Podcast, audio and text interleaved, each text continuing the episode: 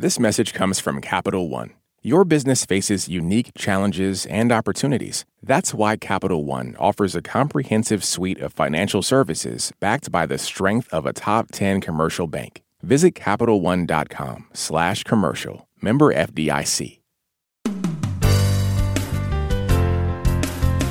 From NPR and WBEZ Chicago, this is Wait, Wait, Don't Tell Me, the NPR News Quiz.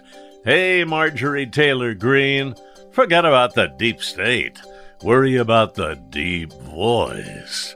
I'm Bill Curtis, and here is your host, a man whose middle name is not Danger, Peter Daniel Sagal.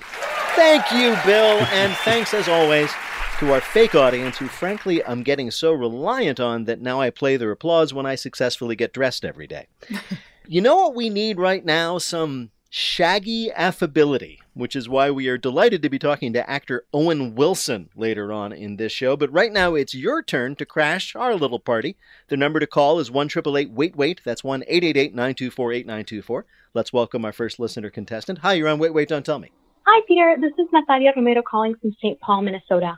Hey, Natalia, I happen to love St. Paul. It's one of my favorite places. I lived there for a while, or at least in the area. What do you do there? I'm a high school choir director. Oh, my gosh.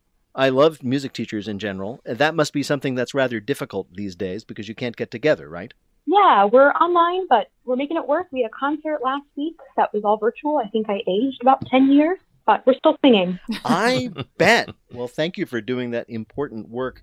Natalia, let me introduce you to our panel this week. First up, it's a contributor to CBS Sunday Morning and the host of the new podcast, Real Good, from Stitcher. It's Faith Salie. Hello, Natalia. Hi, Faith. Next, it's a writer and actor who can be seen in season 4 of Search Party, currently streaming on HBO Max. It's Peter Grosz. Hello.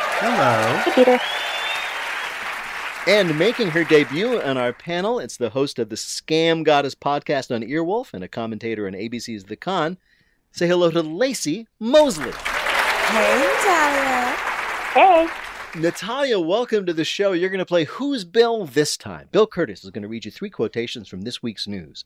If you can correctly identify or explain just 2 of them, you will win our prize. Any voice from our show you might choose on your voicemail. Are you ready to play? Yeah.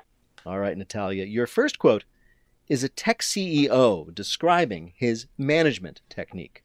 I constantly remind our employees to be afraid, to wake up every morning terrified. Well, that philosophy worked out well for him. He is stepping down from being CEO of his company. He is the world's richest person. Who is it? Jeff Bezos. Yes, Jeff Bezos. Jeff Bezos is stepping down as Amazon CEO. He will now be executive chair, which coincidentally is the last thing I ordered from Amazon. He apparently was feeling, restless and bored. Sometimes it feels like there just aren't any industries left to undermine. What does he want them to be afraid of? Not making him enough money? That's so, No, he actually wrote that in a letter to his board back in 1998 when he was just starting out, when he was just destroying bookstores as opposed to the entire retail sector. And apparently what he meant was he didn't want them to get complacent, right? He didn't want them to just rest on their laurels. Are you sure? I feel like he meant he didn't wanted them. He wanted them to count how long it took them to use the bathroom because somebody's watching. Daddy Jeff is watching. I have such doubts about this step down. This is like when Putin wasn't president anymore and that other guy, Dmitry Medvedev, was president. Mm-hmm. And Putin was like, I'll just sit over here. You can do it. I'm not. I won't be secretly running everything. Also, it feels like a setup. So now whoever does all the evil stuff, Bezos won't be in the news anymore. It won't be his face. It'll be whoever his fall guy is. Well, his fall guy, his name is Andy Jassy. And he just sounds like a fabulous Broadway choreographer, doesn't he? It's Andy Jassy, everybody. Give me some more Jassy. Jassy hands. It's going to be Jassy hands. That's what he's going to say. Jassy I want all my employees to be constantly thinking about Jassy hands. Do you know how much he's worth? He is worth somewhere in the neighborhood of $110 billion last I looked. But I thought it was $195. I mean, it could have easily gone up. $85 billion. The time we've been talking. I know. I can't count. I mean, I got on TikTok and someone did it with rice, and I was like, ooh, lots of rice. He has a pile of rice. All right. Here is your next quote. It's from someone coming back to their job after a long furlough. I was rusty. That person was one of many in their industry saying they forgot little things like where the windshield wipers are and how to land. What's the job? A pilot? Yes, pilots. A new report says airline pilots are reporting a lot of mishaps and flying errors due to rustiness from COVID-19 furloughs. They haven't been doing it in so long, they've forgotten how. It is so nice, though, to have something to worry about flying other than catching coronavirus on the plane. Recent flight records indicate that pilots have made mistakes like forgetting to release the parking brake or not activating anti-icing systems. So far, it's been all pretty minor stuff, but you should definitely worry if you're on a flight and the pilot comes out and asks, is there a pilot on this plane? I hope flight attendants haven't gotten rusty, though, at you know, making you feel guilty, asking for, you know, a refill when they fill like half your cup up with soda and the other half is bubbles, or asking for another bag of pretzels. I hope they've perfected that. Well, a lot of them were hopefully being rude in their spare time. Oh, they've been practicing their scorn at home. I didn't know we could say we got rusty at things. If I get pulled over, I'm using that. I'm like, I'm so sorry, officer. My speed skills got rusty. I was going 80 in a school zone. Oh, I'm so sorry. I forgot you weren't supposed to run over people. It's been so long. Oops. Natalia, here is your last quote. Do it at work. Apologize to no one. That was the New York Times encouraging people to just give in and do what when they get sleepy at work? Take a nap? Yeah, take a nap. Napping is good for you, it turns out. Who knew? 5-minute micro naps actually help your mental acuity. Try one the next time you're driving. Isn't a Zoom business meeting a series of 5-minute micro naps anyway? According to research, napping improves your mood, increases your productivity, and the amount of drool you can collect on your shoulder. Once again, science breaks new ground. It's like, tired during the day? Try napping. Prescription lay down. I love it. Innovation. I don't know about you, but do you find it far more tempting to take a nap now that we're all working from home? Because my couch is over there and my bed is right upstairs. It's so much more convenient than having to go into the bathroom. And you're wearing your pajamas. And I'm wearing my pajamas. And it's so much more convenient than, you know, like what you have to do at work, which is to go into the bathroom and go into a stall and try to find a comfortable way to lean your head against the wall. I mean, I definitely napped like that when I had like an internship when I was in college and I couldn't fall asleep on time because I had to be out late having fun with my friends, and I couldn't. I was medically unable to. But Peter, you actually sat on a toilet and slept. I would just go in there and just go sit on the toilet and lean up against the side of the stall and sleep for, I don't know, 10, 15 minutes or something, and then come back. And I was very not integral to this company's working, so they did not miss me. Wait, Peter, this was back when you were a pilot, right? Yes, I was working for now defunct Eastern Airlines, but I was a pilot. And I was just going to the bathroom. I mean, there would always be passengers banging on the door. People are saying, scientists are saying that it's important to like take a break when you're working from home. It's sort of like your nap at home could be your coffee break at work, but make sure you don't confuse them. Don't do them both, because you just hate it when you drink a cup of coffee and then you're lying awake all nap. Bill, how did Natalia do in our quiz? She got 3 bullets on the hit parade as a music teacher. You did great. Natalia, congratulations. Thank you so much. I'm a huge fan of the show. I appreciate it. Thank you. And Good, congrats on the good work you do. And keep at it. Hopefully be back with your kids soon. Thanks. I appreciate that. Bye-bye.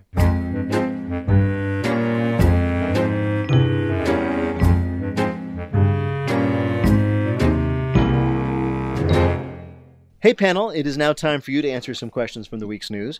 Peter, there is a new exclusive wine club you can join. For $100 a month, you'll receive 3 bottles of wine handpicked by the expert sommeliers from where? From some prison where they make wine in the toilet. I'd buy that. Welcome. This is a Cell Block C 2019 San Quentin Wine Club. I really taste the bread. There's blood in this. That mouthfeel has some blood in it. It's got a tang. Is that ramen? Is it beef? Ramen. It tastes beef ramen. I believe there's a small shiv in mine.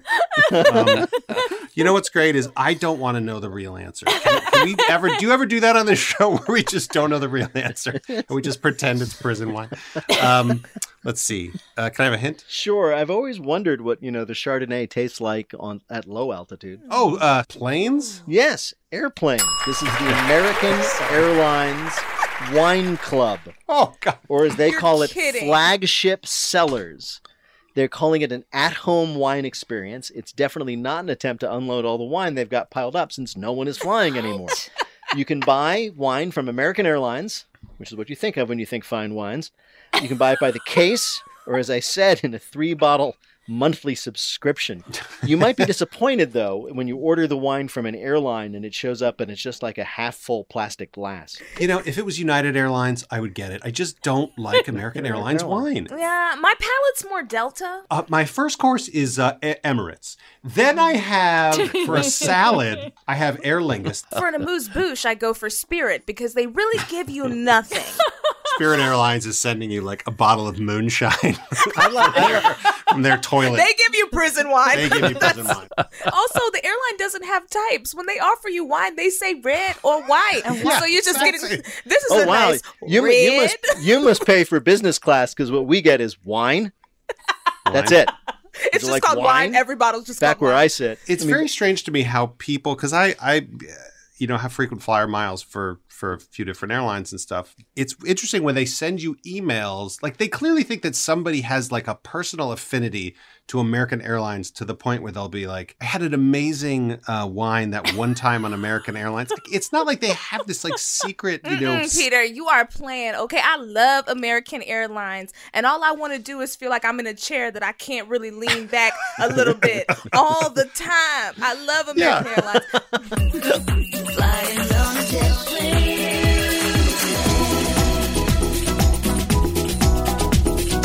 Coming up, our panelists are down with PPE in our Bluff the Listener game called 1-888-WAIT-WAIT-TO-PLAY. We'll be back in a minute with more of Wait, Wait, Don't Tell Me from NPR. This message comes from Capital One, offering commercial solutions you can bank on. Now more than ever, your business faces unique challenges and opportunities. That's why Capital One offers a comprehensive suite of financial services, all tailored to your short and long-term goals. Backed by the strength and stability of a top 10 commercial bank, their dedicated experts work with you to build lasting success. Explore the possibilities at CapitalOne.com/commercial. A member FDIC. If you're into science, but you need a break from the coronavirus, NPR Shortwave has your back. Whether we're talking about how scientists measure Mount Everest or spiders that hang out underwater, we promise you'll have fun and learn something. Subscribe to Shortwave, the daily science podcast from NPR.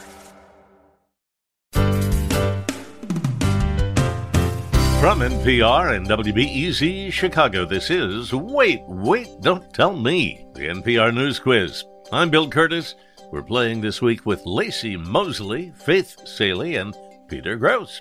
And here again is your host, representing 50% of the Peters on this week's show, Peter Sagal. Thank you, Bill. Right now, it is time for the Wait, Wait, Don't Tell Me Bluff the Listener game. Call 1-888-WAIT-WAIT to play our game in the air. Hi, you are on Wait, Wait, Don't Tell Me.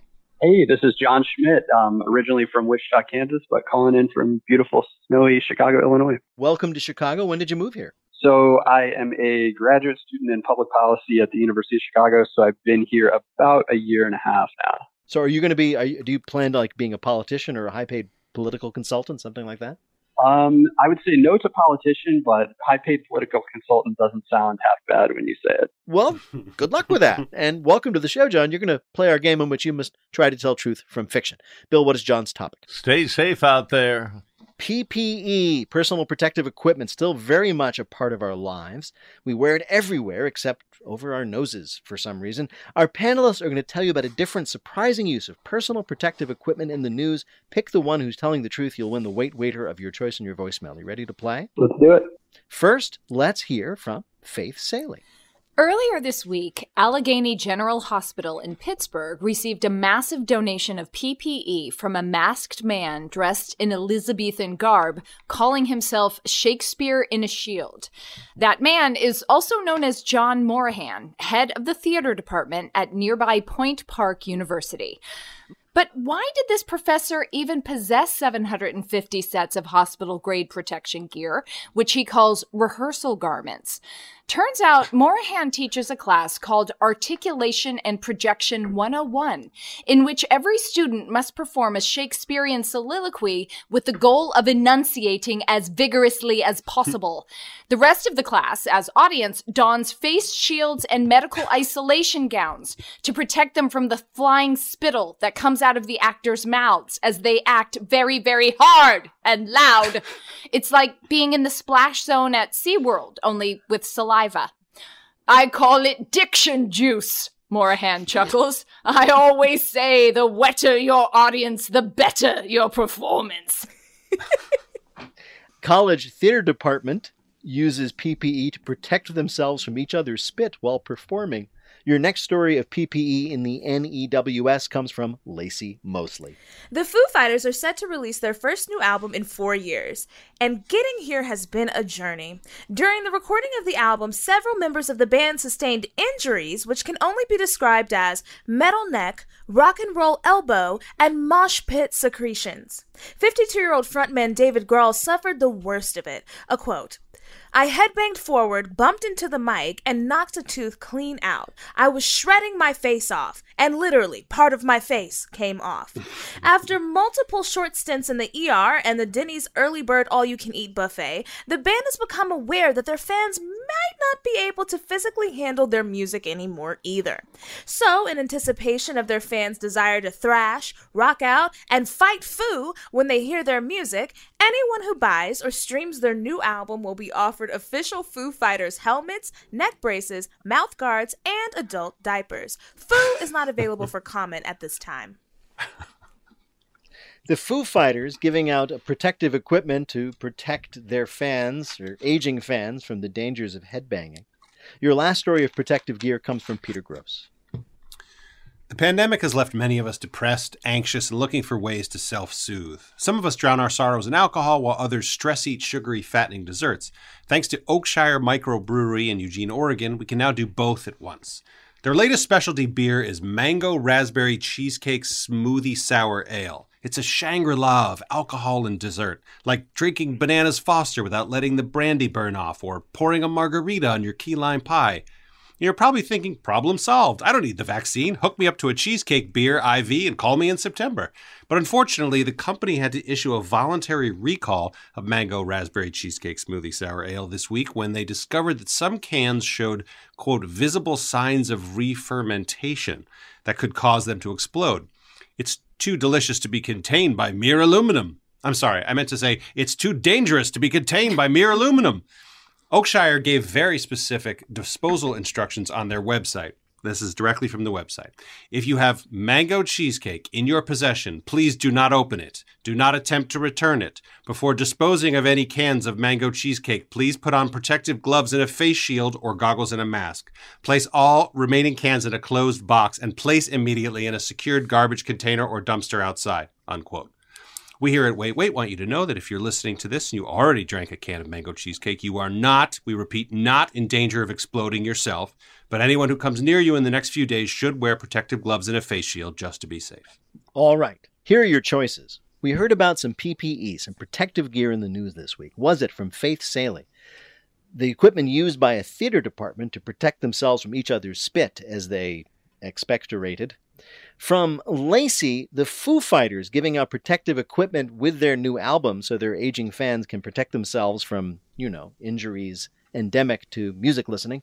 Or from Peter Grosz, gear to protect yourself from a particular beer. Which of these is the real story of PPE in the news? I think it's got to be the poisonous beer. It's, you know, science has gone too far, I think. Okay, well, to bring you all the correct answer, we spoke to a journalist who reported on the real story. A beer produced in Eugene, Oregon was recalled because they discovered that it can explode.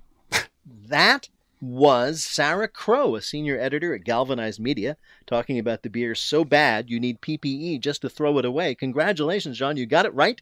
You're in a point for Peter Grosz. You've won our prize, the voice of your choice in your voicemail. Thank you so much. Thank you. Well done. And we'll look for you, you know, cynically selling your soul someday to get some nobody elected to high office. Thank you. Please do it. Take care. All right. Bye-bye.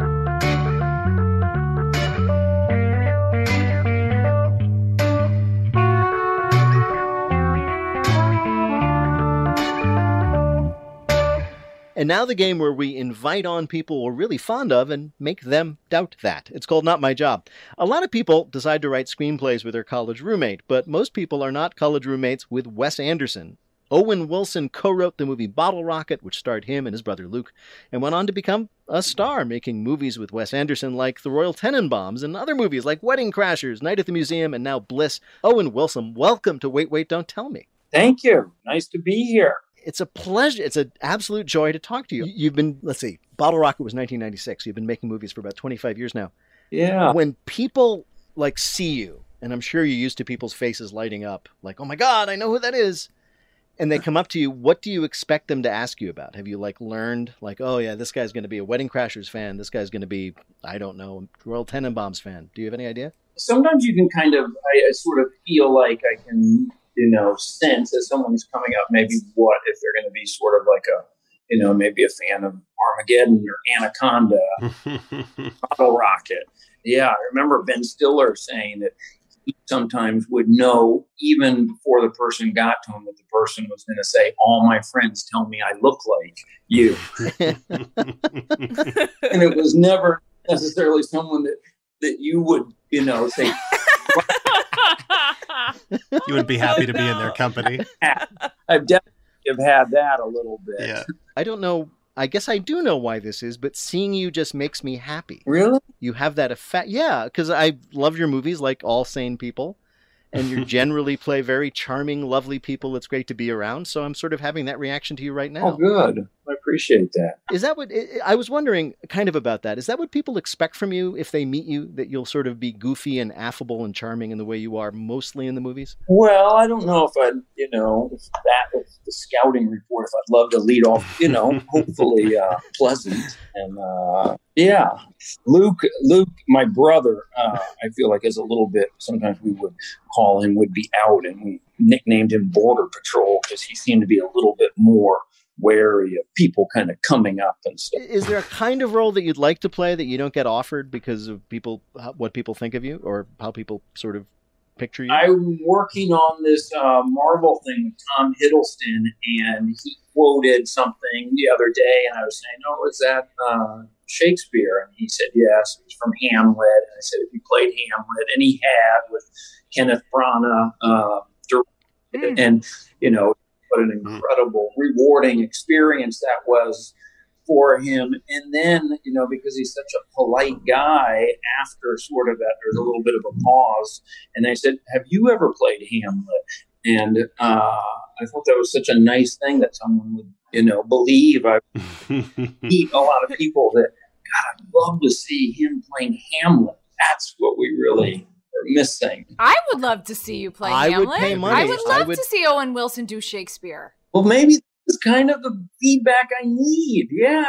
Yes. Exactly. I think everyone listening to NPR wants to hear Owen Wilson do Shakespeare. Yeah. I think so. Mm-hmm. I found out something this week that I did not know, which is that you're not in what was Wes Anderson's next movie, Rushmore, but you co-wrote it with him. And I was very impressed because that is perhaps one of my favorite movies ever. Thank you. There are so many movies, plays, books about oddballs in high school and the struggles they have fitting in. Rushmore is the greatest of that genre. They should have stopped making them after Rushmore.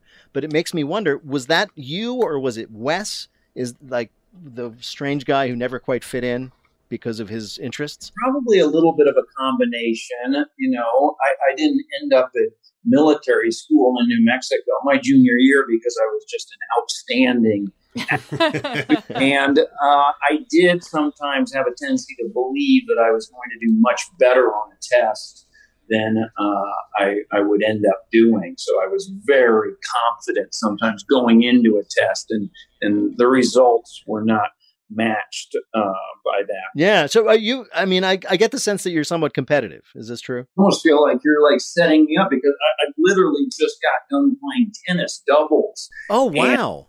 Really competitive and really intense. Like, and I don't know, from like growing up in sort of a Lord of the Flies type situation with, you know, the three boys, I really get into competition. So, it's really fun. Yeah. Have you guys heard of pickleball? Pickleball is like, yes, it's played on like a miniature tennis court of something. Yeah. And I sort of, maybe turned off by the name a little bit and had kind of resisted it, even though everyone was saying it's so much fun, and then started playing just a couple of weeks ago. And I felt the first time I walked on the court, there isn't a steep learning curve. Like I was already like a pretty strong player. Sure. You're already elite level. That's a nice feeling. I have to admit. I feel that. What happens when you lose? How do you feel? How do you react when you lose? I'm a sore loser. I'm not a sore loser. Like I'm not one of those people that's.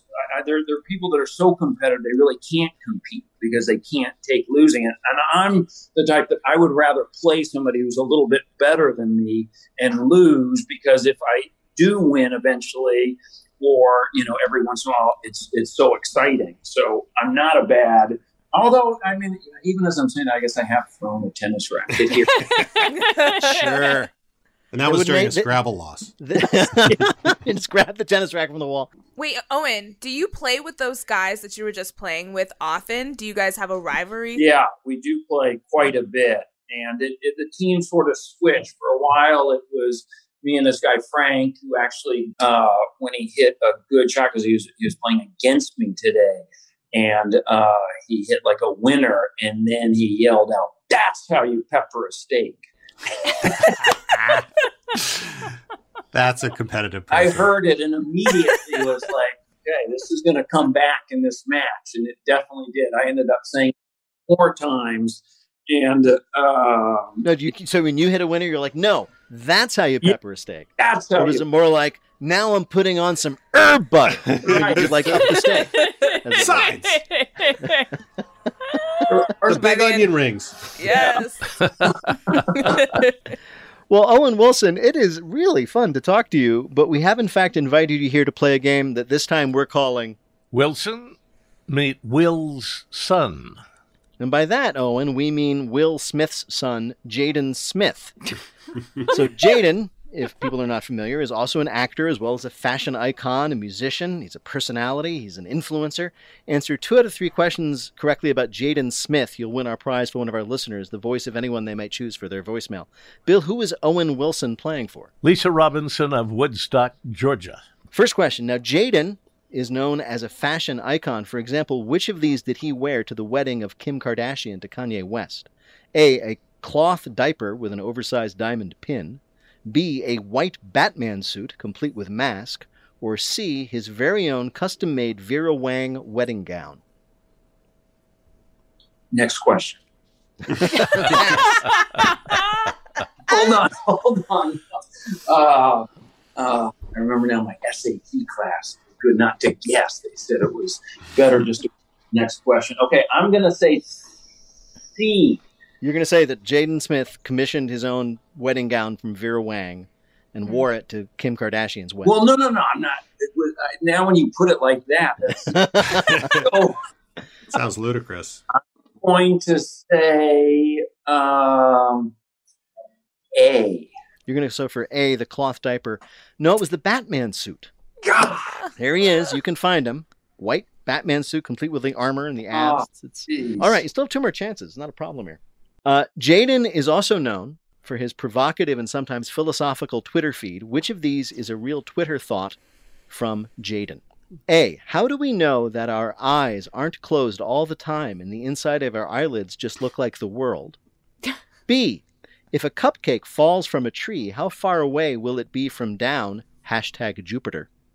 C, if we're descended from monkeys, how come we don't see them when we look up? #. Could it be B? Yes, Owen, it could be B. Congratulations. That's what it is. We have no idea what he means. It's bizarre. It is very strange, but you can get more of these. Well, as a matter of fact, we have one more. Well, he just gained a Twitter follower. I want to hear more things like that. That sounds very interesting. So if you get this right, you win. Even though he's an international superstar, Jaden is sometimes himself starstruck. Which of these was a real tweet he once sent about an interaction with a celebrity? A, Doris Day is my musical inspiration, and I know one day she'll call me back. B, I ran into Emo Phillips at the mall and touched his hair, and it felt like happiness. Or C, I saw Owen Wilson one time from a distance, and we just stared at each other. Then his car drove off. I'm going to have to go with C. And you'd be right. That's what he tweeted. There we go. And it was an It was in April 2015. Do you remember locking eyes with Jaden Smith somewhere before you drove off? Was that who that was? Bill, how did Owen Wilson do in our quiz? 2 out of 3. That's how you pepper a steak, Owen Wilson. Owen Wilson's new movie, Bliss, is available now on Amazon Prime. It is a head trip and well worth your time. Watch it. Owen Wilson, thank you so much for joining us. Thank you, guys. Take care, Owen. Thank you so much for your time. Bye-bye. Bye. In just a minute, faster, higher, stronger, Florida-er. It's our listener limerick challenge. Call 1-888-WAIT-WAIT to join us on the air. We'll be back in a minute with more of Wait, Wait, Don't Tell Me from NPR. Support for NPR and the following message come from the American Cancer Society. Dr. Alpa Patel leads a team that researches cancer risk factors, and she shares how her team makes an impact. We always do what we like to think of as actionable science. So the work that we do makes its way to things like nutrition and physical activity guidelines for cancer.org, where millions of people come each year to learn about how they can better prevent cancer. To learn more, go to cancer.org. Support for this podcast and the following message comes from Dignity Memorial. When your celebration of life is prepaid today, your family is protected tomorrow. Planning ahead is truly one of the best gifts you can give your family. For additional information, visit dignitymemorial.com. If you're never quite sure how to answer the question, where are you from? NPR's Rough Translation might be the podcast for you. Yes, finally, someone else. Give us your accents and your origin stories, your cross-cultural misfits yearning to just be, and listen to Rough Translation on NPR.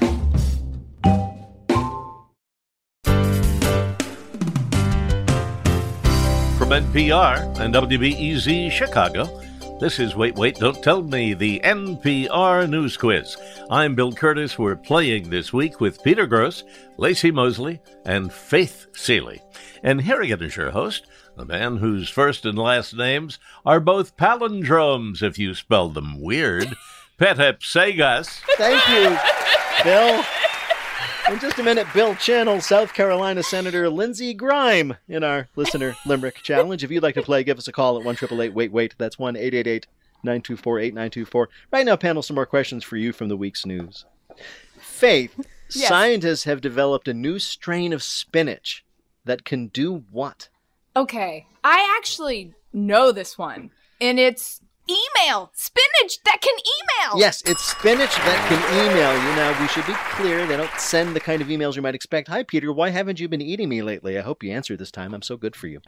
Engineers at MIT have used nanotechnology to engineer spinach plants that can detect certain compounds in the ground, and then they emit a signal that triggers an email to scientists containing the spinach's findings. Then after that, you start getting a ton of spam from the carrots. Even though you just explained it very simply and perhaps accessibly, I do not understand one bit of that. Yeah. The spinach detects what, like a mineral or something? Because you did say it will send an email with the spinach's findings. You did say that, as if the spinach was doing research. The spinach apparently goes through some sort of chemical change when it detects some sort of substances in the soil, because it's been engineered that way. And then that chemical chain triggers another kind of device that eventually leads to a computer that sends you an email. Yes. Now, this has been used before. They've actually used it to detect explosives like landmines. It's great, though. What it means is the next time you want to get out of a meeting, you can say, oh, wait, the spinach just emailed. There's a bomb. Right. Sent from my dirt phone. Also, yeah. I thought the spinach would be sending messages like, help, Popeye is hurting me. Like, that's what I wanted. Exactly. Like, I'm not the superfood you want. Go try some kale. Right. Stop putting me in smoothies. Like, I wanted opinions. But that's good, I guess, technology. We can't just go out and look at the spinach anymore. We need the spinach to email us. Does it seem like you're going to get, like, 1,000 emails, and then when it's done, you only have, like, one email? Yeah, I mean, that's a great spinach joke, guys, because they just totally seems like it's going to be a lot. No, it's when you cook it. I get it. It gets very small. Lacey, as work from home blurs together the days of the week, more and more people are taking part in a Swedish tradition where on Wednesdays you do what? a Swedish tradition where on Wednesdays you clog. I wouldn't put it by the Swedes to put aside an entire day for clogging. No, and I guess their wood heels out and they hit the streets. I like that. Yeah, mm-hmm. And the Udenhagen. Yeah, yeah, yeah. Udenhagen, the actress. Udenhagen from Who's Afraid of Virginia Woolf. That we do exercises. Yeah, it's like Udenhagen. Yeah, we do Udenhagen. Yes. None of these are correct. No, Peter, I'm right. No. To my knowledge, nobody gets up and celebrates Udenhagen every Wednesday. She needs a holiday. She does. Udenhagen Day. This is another one where we don't need the real answer. I think it's just too much fun having the wrong answer. I'm enjoying this. Meanwhile, back to Wednesdays in Sweden. So this is a Swedish tradition. They're doing this on Wednesday to sort of brighten up the week. What do they do on Wednesday? I'm going to say on Wednesdays they have happy hour. You're awfully close. No, I'm actually. I'm gonna give it to you because I don't know how I can get you closer. Basically, what they do is they decide to pretend that Wednesday is the weekend. That's what they do. They party like it's the weekend. It's called Lil Lordag, which means Little Saturday. So in Sweden, on Wednesday nights. That's like a rapper name too. Lil Lordag. Yeah, the weekend. Yeah. Lil Lordag. Yeah. And Lil Lordag. Yeah. Lil Lordag is playing the Super Bowl, isn't he? Exactly. Anyway, on Wednesday nights, people have a special meal in Sweden. They drink cocktails. They talk about how Wednesday Night Live used to be so much better. That's basically like everybody in Sweden is in college or in their 20s where they just drink for no reason on Wednesday night and then have to go to work hungover. Right. They're like, we've all decided to be hungover on Thursdays. That's, right. Thursday is called We Don't Get Anything Done Thursdays. I can hardly wait till the weekend's arrived. Forget about my job and really come alive. I'm a rockin', yeah, I'm a rockin', yeah, I'm a rockin' and a rollin' round the jukebox Saturday night.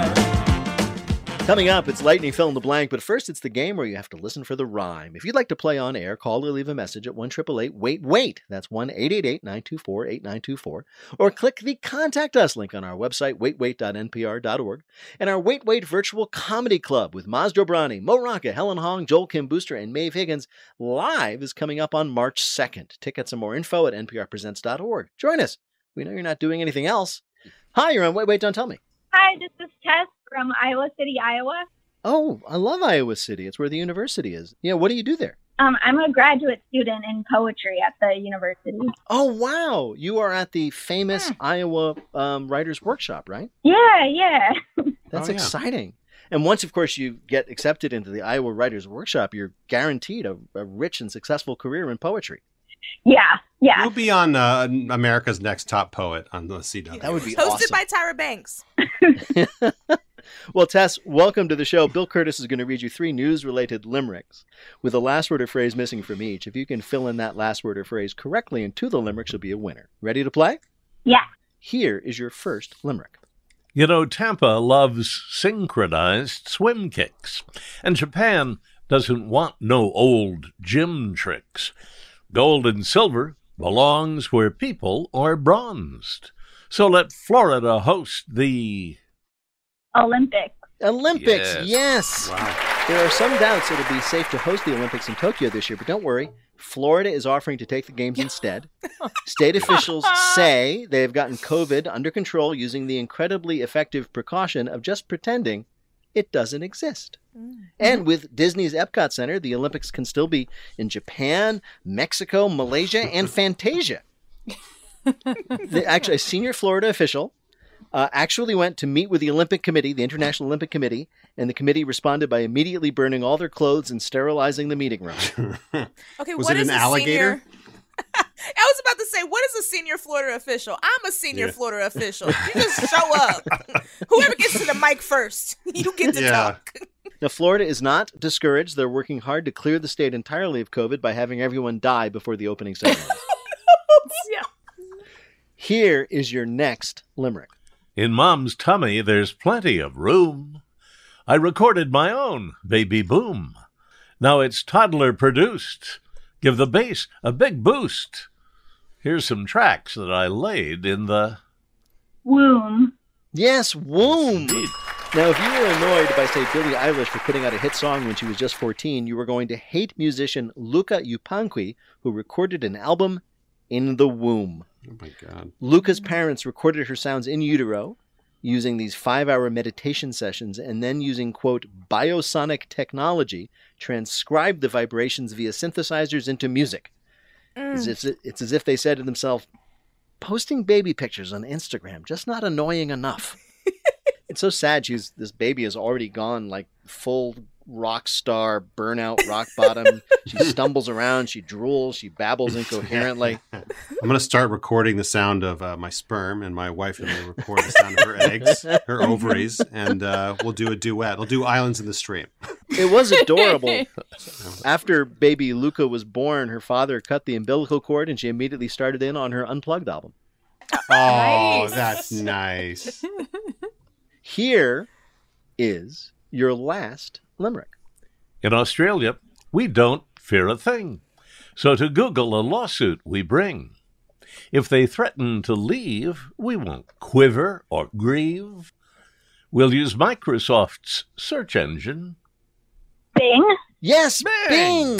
Google has threatened to pull out of Australia thanks to a law requiring them to pay for the news they post online. And the Prime Minister called Google's bluff. He said that he had had a talk with the head of Microsoft about the entire country switching to their search engine, Bing. Microsoft says they're up to the challenge, saying they can meet the needs of the entire Central European country from Vienna to Innsbruck. Oh, no, wait, that's Austria. Dang it, I should not have binged this. What does Jeeves have to say about this? Exactly. Has anybody asked Jeeves his feelings? No, Australia, no thank you.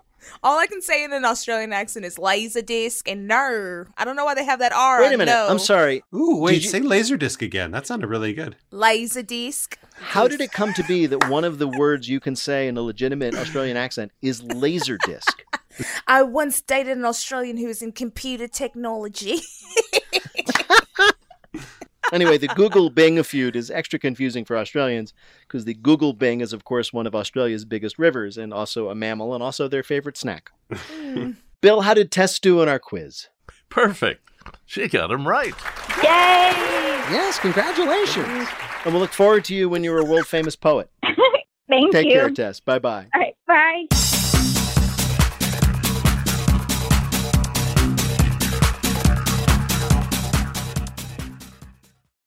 This message comes from NPR sponsor Teladoc Health. There are lots of reasons for wanting to be healthy. Family, work, living a fuller life. Teladoc Health understands. Whether you have diabetes, high blood pressure, or just need to manage your weight, Teladoc Health can help. Visit teladochealth.com/whatsyourwhy for more information. That's TELADOC health/whatsyourwhy. Now onto our final game, Lightning Fill-in-the-Blank. Each of our players will have 60 seconds in which to answer as many fill-in-the-blank questions as they can. Each correct answer is now worth 2 points. Bill, can you give us the scores? Faith has 2, Peter has 3, and Lacey has 3. All right.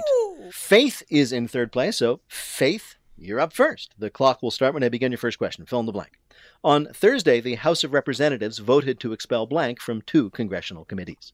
Marjorie T. Greene. For the first time in 2 months, blank hospitalizations in the U.S. fell below 100,000.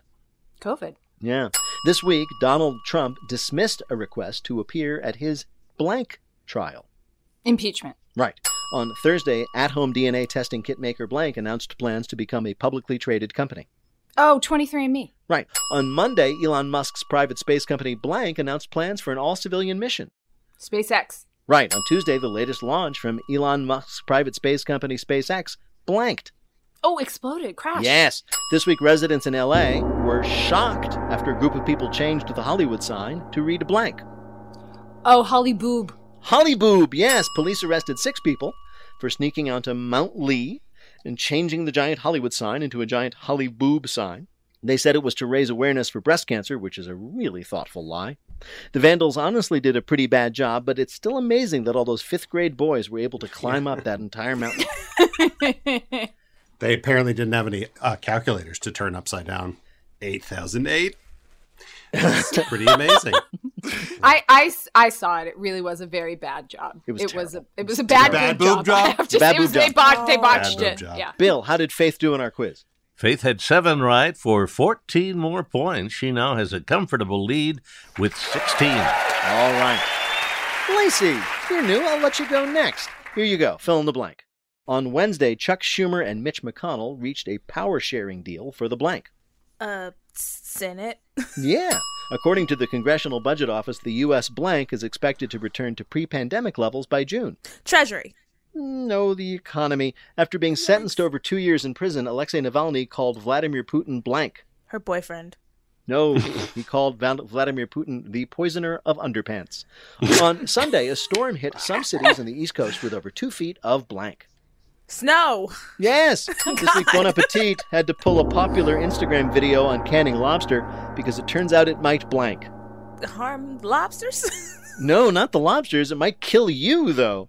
Okay. The video on canning lobster had a bunch of fun comments like, what a cool way to pass the time in lockdown. And hey, if you can lobster like this, you will get botulism. Safety concerns led to the video being removed from Instagram and Bon Appetit's website, which means you'll have to look elsewhere if you want to enjoy the delicious taste of old lobster served straight from the can. Bill, how did Lacey do in our quiz? Bad! She had 2 right for 4 more points. She now has 7, but Faith still has the lead with 16. All right, Faye. How many, then, does Peter need to win? 7 to win. Oh, my gosh. All right, Peter, here we go. This is for the game. Okay. On Wednesday, President Biden stood by his call for a $1.9 trillion blank. It's a COVID relief package. Yeah, after shutting down trades last week, Robinhood announced it would continue to limit sale and purchase of blank stocks. GameStop stock. Right. This week, Canada designated the alt-right group blank as a terrorist organization. The Fancy Boys. Now the Proud Boys. Right. On Tuesday, the White House said they were sending more blank doses directly to pharmacies. Vaccination doses. Yes. This week, police in France broke up a blank for violating coronavirus curfew laws. A croissant making party. No, they broke up an 81-person orgy. Best known for playing Mark Twain in a one-man show for 50 years, actor blank passed away at 95. Hal Holbrook. Right. Hal Holbrook.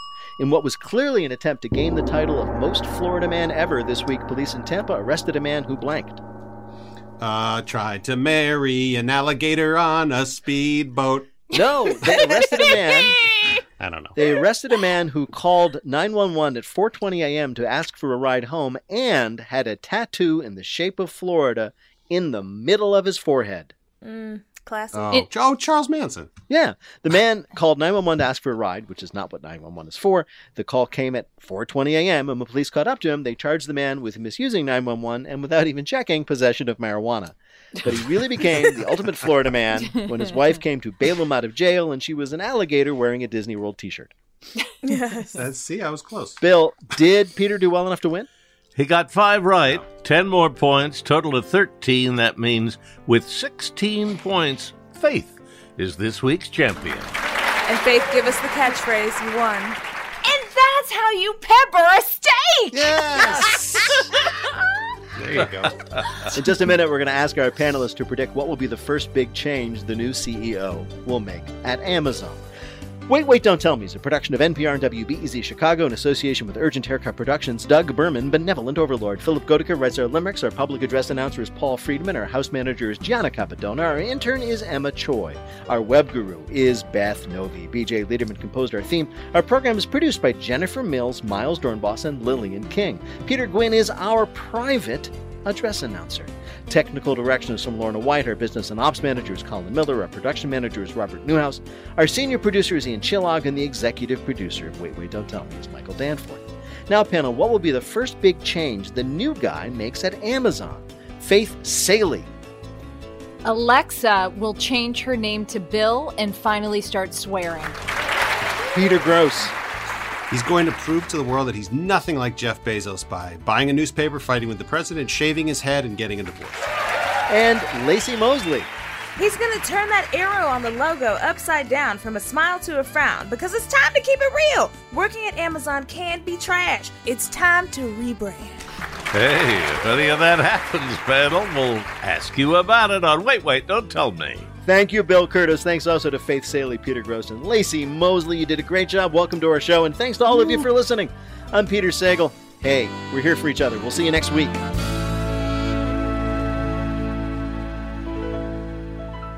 This is NPR.